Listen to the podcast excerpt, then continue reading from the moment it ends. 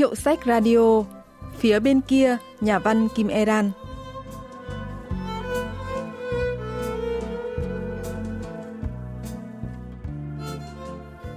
Isu vừa gấp khăn, vừa rủ đi chợ hải sản Noranjin vào dịp Giáng sinh tới. Noranjin á? Ừ, ở đó có hợp tác xã hải sản mà. Giáng sinh mà đến đó thì vừa phức tạp lại vừa bị chặt chém. Ừ, anh có anh bạn ở đó. Anh ấy nói có dịp thì ghé qua, anh ấy sẽ giảm giá cho. Chuyện ngắn phía bên kia xuất bản năm 2016 của nhà văn Kim Eran kể về câu chuyện của cặp tình nhân Đô Hoa và Isu trong khoảng thời gian từ ngày 24 đến ngày 26 tháng 12.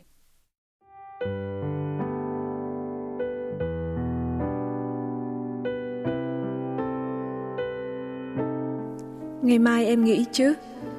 Isu cũng chăn dưới nách và khẽ liếc nhìn Thô Hoa dò ý. Ừ, nhưng ngày kia em có việc phải đi. Thô Hoa thẫn thờ nhìn Isu trường ra khỏi chăn với đôi chân trần. Trước đây mỗi khi ra ngoài, cô thường hôn lên chân Isu.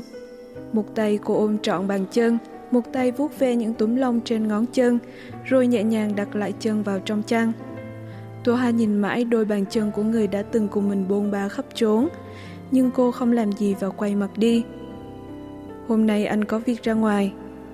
Đi đâu? Thế An, dự đám cưới của Won Tok. Tô Hà ậm ừ rồi ra ngoài. Máu trong người cô chảy nhanh hơn khi phổi gặp không khí bên ngoài. Cô cảm thấy bên trong cơ thể mình đã có sự thay đổi. Hôm nay nhất định phải nói chia tay. Đã hai tháng như vậy rồi. Đô Hoa làm công việc phân tích và phát thanh về tình trạng giao thông các con đường tại Trung tâm Thông tin Giao thông Tổng hợp của Sở Cảnh sát. Hôm đó, Isu dự đám cưới bạn ở huyện Thê An, tỉnh Nam Trung Trong đến tận hơn 9 giờ tối mới về đến bến xe phía nam Seoul. Sau đó, anh lại bị bạn bè đồng khóa thời đại học kéo đi nhậu đến tận 5 giờ sáng mới bắt taxi về nhà. Anh ở đâu đấy? Nhắn cho em nhé. Toha gửi tin nhắn cho Isu. Lúc nào cũng vậy.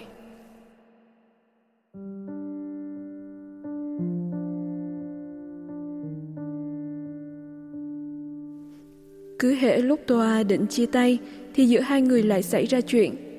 Lúc thì Isu chuẩn bị phỏng vấn xin việc ở công ty mới, lúc thì Toa được thăng chức, lúc vào sinh nhật Isu, lúc thì một trong hai người bị ốm.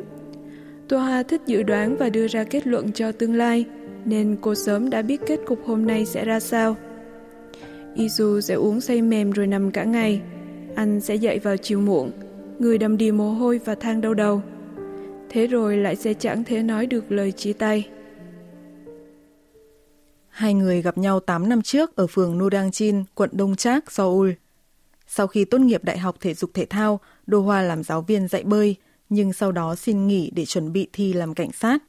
Isu khi đó cũng đang chuẩn bị thi làm công chức cấp 7. Đô Hoa chỉ mất 2 năm là đã thi đỗ, nhưng Isu thì trước đó đã ôn thi 2 năm. Sau khi quen Đô Hoa thì cùng ôn thi với cô 2 năm nữa, rồi ôn tiếp thêm 2 năm sau khi Đô Hoa thi đỗ và rời Nô Đăng Chin, Tổng cộng là 6 năm đều trượt. Cuối cùng anh bỏ cuộc.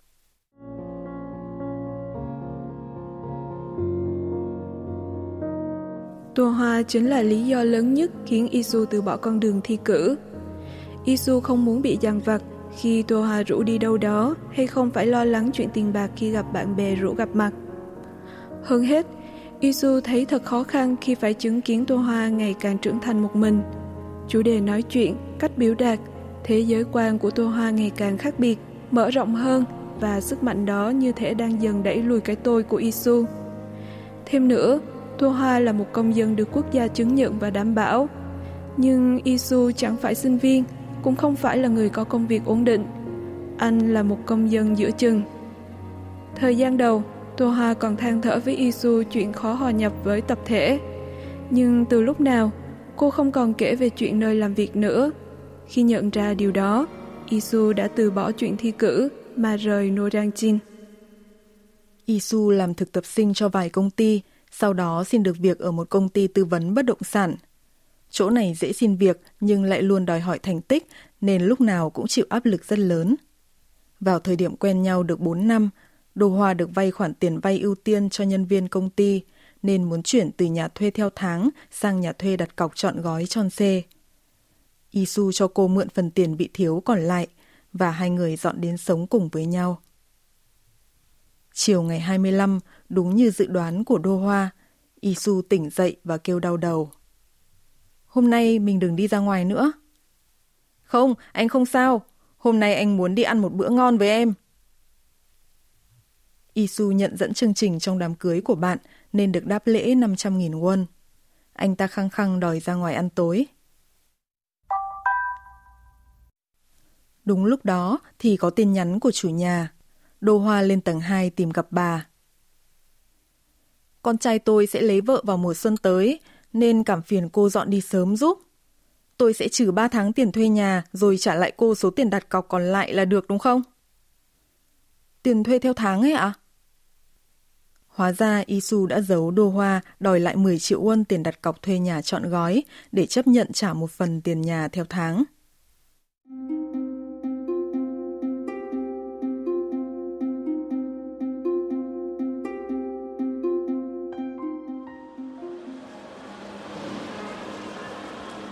Tìm loanh quanh một lúc mới thấy quán gỏi cá sống của người anh quen biết mà Isu nói.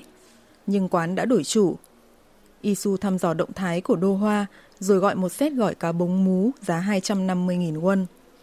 Đặt đồ xong, họ vào trong quán và phải trả thêm một khoản phí bày và dọn bàn riêng.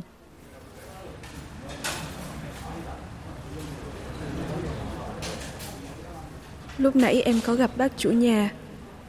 Isu gật gật rồi cúi gằm mặt xuống. Anh đã làm gì với số tiền đó? Ở nhà cơn à? Hay là anh chơi game hết rồi?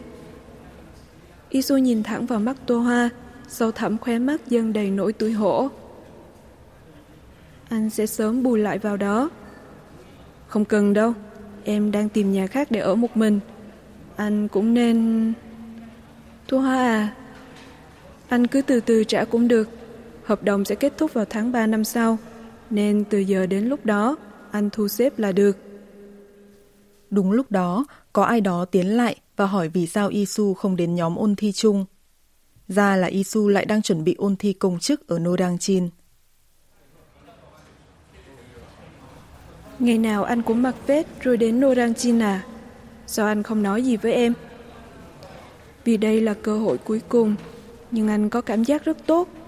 Em chờ anh thêm một chút nữa thôi được không? Tô Ha nhìn Isu bằng con mắt bình thản. Cô nhớ lại đã có lúc thấy tim mình thắt lại khi tưởng tượng ra cảnh Isu bước qua cánh cửa rồi biến mất. Hay lỡ Isu đi trên đường mà bị tai nạn giao thông thì sao? Isu à? Ừ, anh đây. Em chia tay anh không phải vì anh không có tiền, không làm công chức hay lấy tiền đặt cọc nhà đâu. Chỉ là vì bên trong em có điều gì đã mất và em nghĩ không có cách nào để lấy lại điều đó nữa.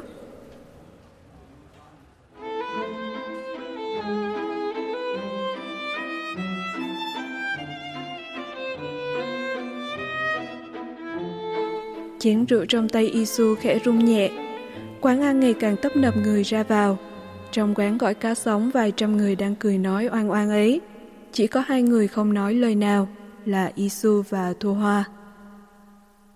Cuối cùng, Đô Hoa đã nói lời chia tay với Isu. Giáo sư Bang Min Ho, khoa ngữ văn trường đại học Seoul phân tích về quá trình chia tay của đôi tình nhân này. 있을 법한 인물 설정이라고 생각을 했어요. 이 세상에는 Tôi thấy những nhân vật trong chuyện này đều rất gần gũi và giống với thực tế. Trên thế gian này, không có kẻ nào cực kỳ ác độc, cũng không có ai lương thiện hoàn toàn. Những nhân vật như thế hoàn toàn không phổ biến. Những người bình thường như chúng ta vừa theo đuổi sự tiện lợi, tham vọng và ham muốn riêng, nhưng lại vừa có cả lòng trắc ẩn và lưu luyến nhất định. Tô Hoa hoàn toàn là một người phụ nữ của đời thường. Cô vừa muốn thoát khỏi một Isu vẫn đang lẫn quẩn trong cái vòng thất nghiệp, nhưng lại vừa thương cảm bạn trai. 가장 개연성 있는 그런 여성이다라고 얘기를 하고 싶습니다. Đây là bản tin giao thông phút 55 Hôm nay mật độ giao thông thấp nhưng trời lại xám xịt do ảnh hưởng của bụi mịn và sương mù. Do tầm nhìn ngắn nên quý vị hãy bật đèn pha trước khi tham gia giao thông. Tiếp theo ở Norangjin,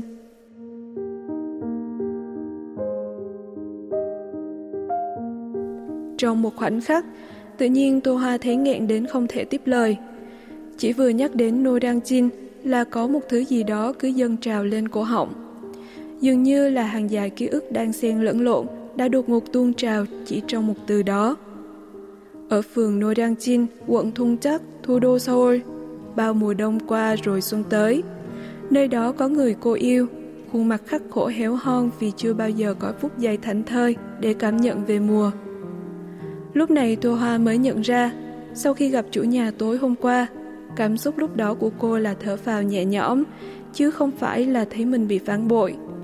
Dường như từ lâu, cô đã thiết tha mong chờ giây phút Isu phạm sai lầm trước.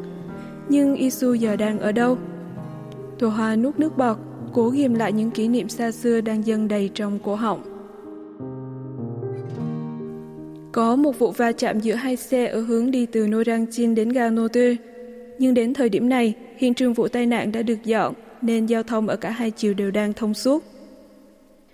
Đó là ngày 26 tháng 12, một ngày hoàn toàn bình thường, sau khi kết thúc ngày lễ thường niên. Chẳng còn lý do để xúc động, chẳng còn lý do để thấy thiên liêng.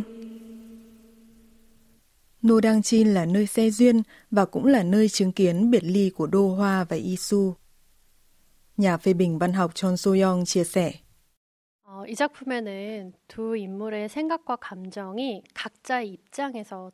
Trong tác phẩm, suy nghĩ và cảm xúc của hai nhân vật được bộc lộ từ vị trí tương ứng của mỗi người, do nhận thức khác biệt lại không thể hiểu hết được cảm xúc của nhau, nên họ đã chia tay. Thêm một điểm thú vị là tên của các nhân vật lần lượt là Isu và Doha, trùng tên với hai ca tổ đình ngầm ở Seoul, ca Isu trên tuyến số 7 và ca Doha trên tuyến số 1. Hai tuyến này có giao nhau nhưng lại chạy theo các hướng khác nhau. Mối quan hệ của Isu và Doha cũng vậy. Họ đã trải qua 8 năm bên nhau, nhưng hóa ra đó chỉ là một trạm trung chuyển nơi tổ tiên ngầm giao nhau và họ chia tay nhau như thể hai người vốn đã ở phía bên kia của nhau, không hề đi lệch hành trình riêng. Tác phẩm khép lại nhưng khiến người đọc tiếp tục băn khoăn về lý do chia tay của Thu Hoa và Isu, đồng thời cũng ngầm phản ánh bối cảnh của xã hội Hàn Quốc hiện đại. 무엇에 의해 이별하는지를 생각하게 하면서 현재 한국 사회의 풍경도 드러내고 있습니다.